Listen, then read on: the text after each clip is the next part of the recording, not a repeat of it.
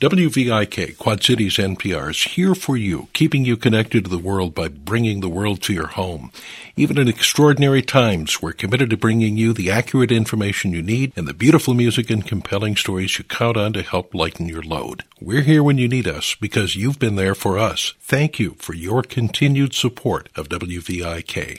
A chilly morning with patchy frost will give way to at least a partly sunny day and a high near 60. We have chances of rain coming in tomorrow afternoon and lasting on and off all the way through the weekend. High today should reach about 60, should warm into the 70s starting on Thursday. The governors of both Illinois and Iowa are under quarantine because of COVID 19. Both have tested negative, but were in proximity of somebody who tested positive or people who were in proximity of somebody who did.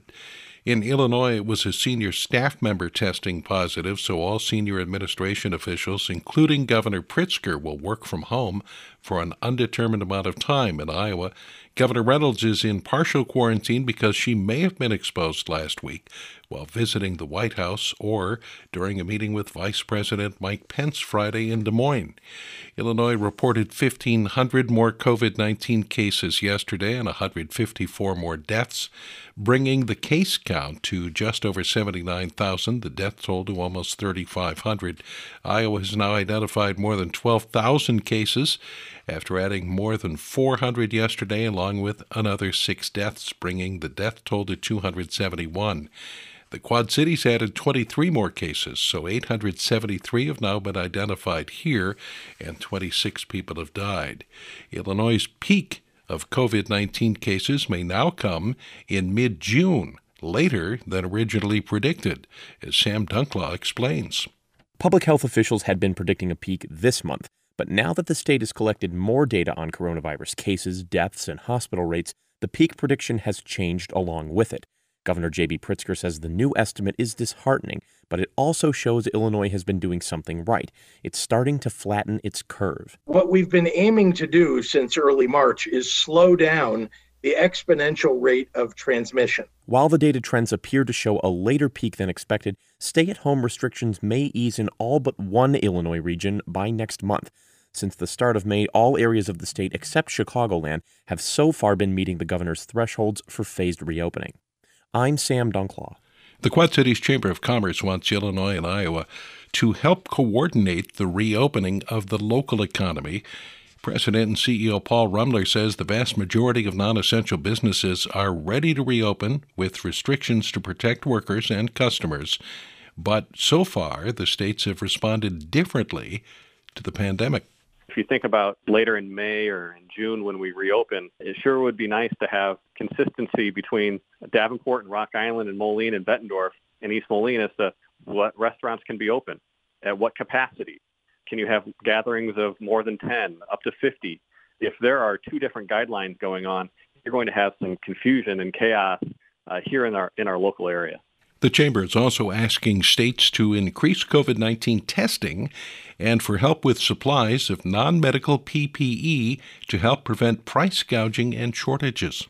We're asking the states to help assist the local communities and businesses as they're going through that challenge. I believe that states have uh, additional sourcing uh, opportunities. They've been through it once. So we'd uh, really like them to consider what they can do to help extend that to the local level. Rumler says Quad Cities companies are prepared to reopen safely and responsibly, and they've done their part to follow all state guidelines and recommendations. Businesses that are waiting to reopen include retailers, restaurants, salons, and others that provide personal services. Moline will probably lose millions of dollars due to COVID 19, but he is strong enough to weather the storm. That was the message yesterday from Moline Mayor Stephanie Acri during her State of the City address, forced to be a virtual address because of the pandemic. She says the big challenge will be balancing the city's services with resources to pay for them. This isn't a time that we should be increasing tax rates for our real estate or our sales tax. We're not going to do anything that is going to burden our residents or burden our small businesses and cause them to struggle in this recovery any more than they're already challenged to do. Finance Director Carol Barnes says Moline could lose between eight and ten million dollars during the pandemic, but it has a lot of reserve funds and gets revenue from a variety of sources.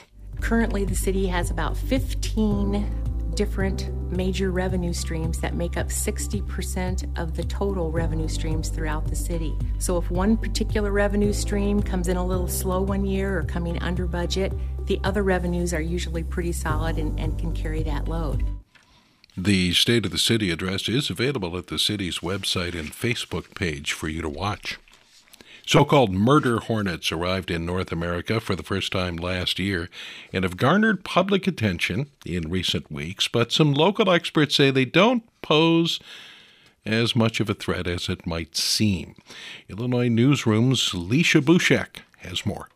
The giant hornets are native to Asia and were initially spotted in Washington state last year, but it's unlikely the insects will spread outside of Washington to pose any real threat. That's according to Adam Dolezal with the University of Illinois Department of Entomology. The chances of us having the hornets at all are pretty minimal. The chances of them impacting most people's day to day lives is pretty minimal. But there are other invasive insect pests that are much more economically damaging to me, are much scarier, and you know we don't hear about them near as much. Some of those invasive pests include the spotted lanternfly and Asian citrus psyllid. Dolezal says if the hornets do spread, they could pose some risk to honeybees. But he says pesticides, a shift in land use, and reduced bee nutrition pose a far greater threat to bee populations than the hornets. I'm Lecia Bushak.